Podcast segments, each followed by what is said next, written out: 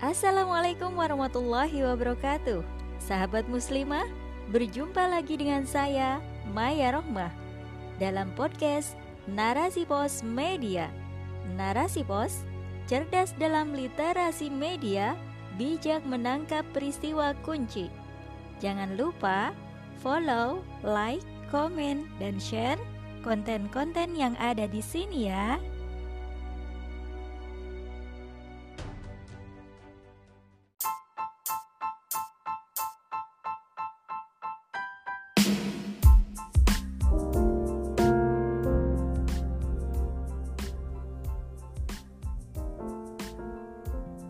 Nasib si pedas lokal dalam bayang-bayang impor. Karya Dia Dwi Arista. Siapa yang tak kenal cabai?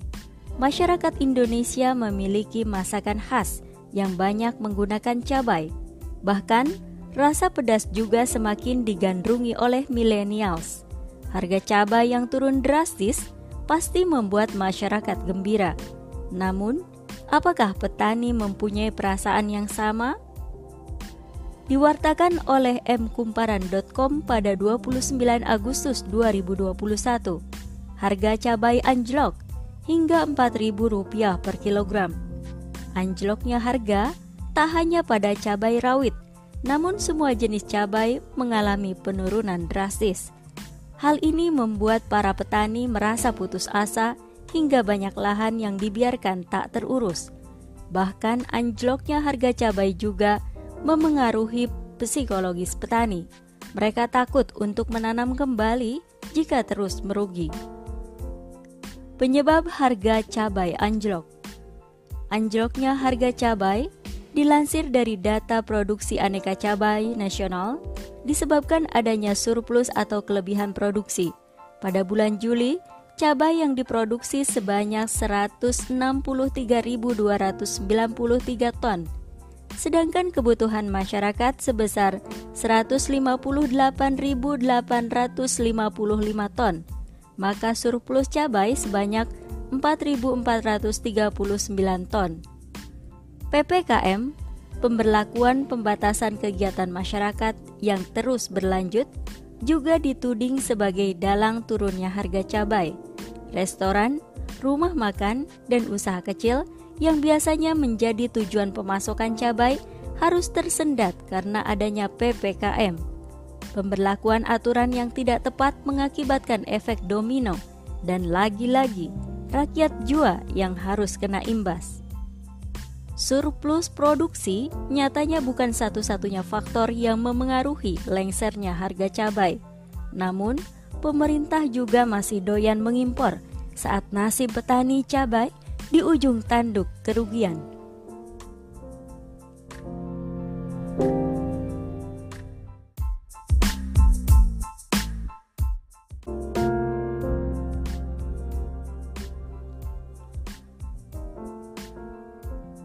Impor ketika surplus bukan rahasia lagi jika negeri gemah ripah loh Jinawi ini mempunyai kebiasaan menyimpang.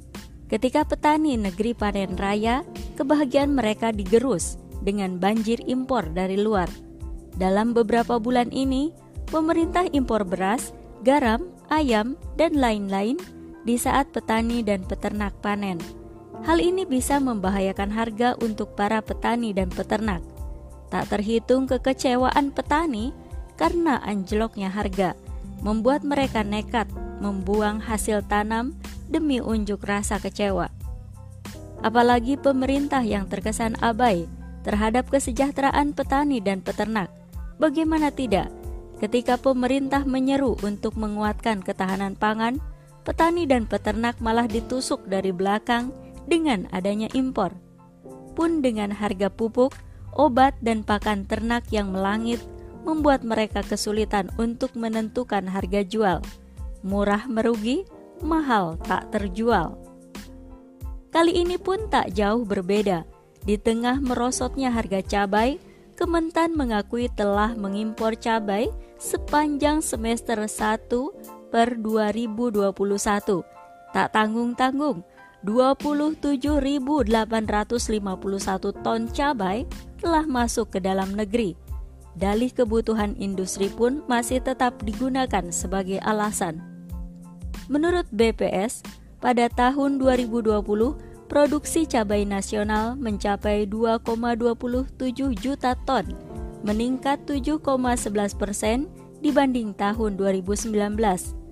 Ekspor cabai tahun 2020 juga mengalami peningkatan sebesar 69,86 persen dibanding tahun 2019.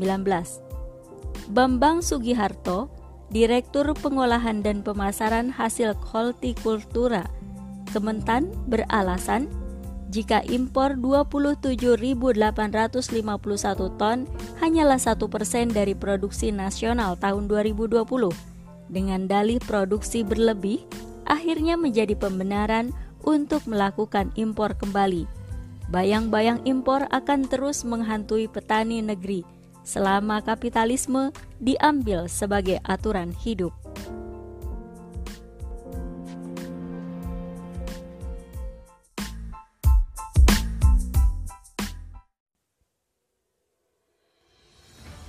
Inilah wajah peraturan dalam sistem kapitalisme. Peraturan yang disahkan sama sekali tidak berpihak pada rakyat kecil. Aturan dibuat dengan pertimbangan untung rugi bagi para kapitalis dan cukongnya.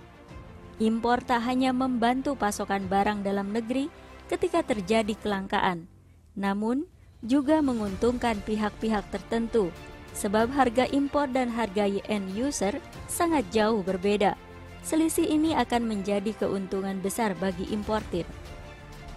Khilafah menyolusi Khilafah adalah sebuah institusi negara yang menjadikan syariat Islam sebagai satu-satunya hukum. Dalam kebijakannya, khilafah akan memprioritaskan kebutuhan dan kesejahteraan rakyat, bukan untung rugi ala kapitalisme. Impor dalam khilafah dilakukan ketika kebutuhan dalam negeri terancam membeli kebutuhan dari luar negeri akan dilakukan oleh Departemen Luar Negeri hanya dengan negara-negara sahabat yang tunduk dengan khilafah, bukan negara harbi fi'lan. Keadaan genting ini akan diminimalisasi dengan program swasembada. Khilafah akan berusaha menjadikan pertanian dan peternakan dalam negeri mencapai surplus agar tidak bergantung pada pasokan negara lain. Maka, yang akan dilakukan khilafah adalah menyediakan lahan-lahan yang bisa digarap oleh petani dengan mengambil lahan yang tidak dipakai lebih dari tiga tahun. Khilafah juga akan memasok benih, obat, dan peralatan yang memadai demi suksesnya swasembada.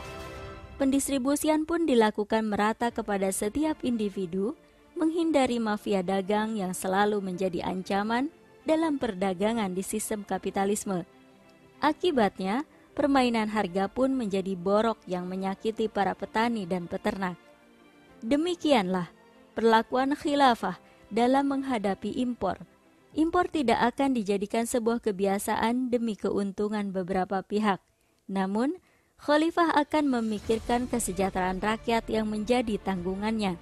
Hal ini berdasarkan sabda Rasul dalam riwayat Imam Bukhari.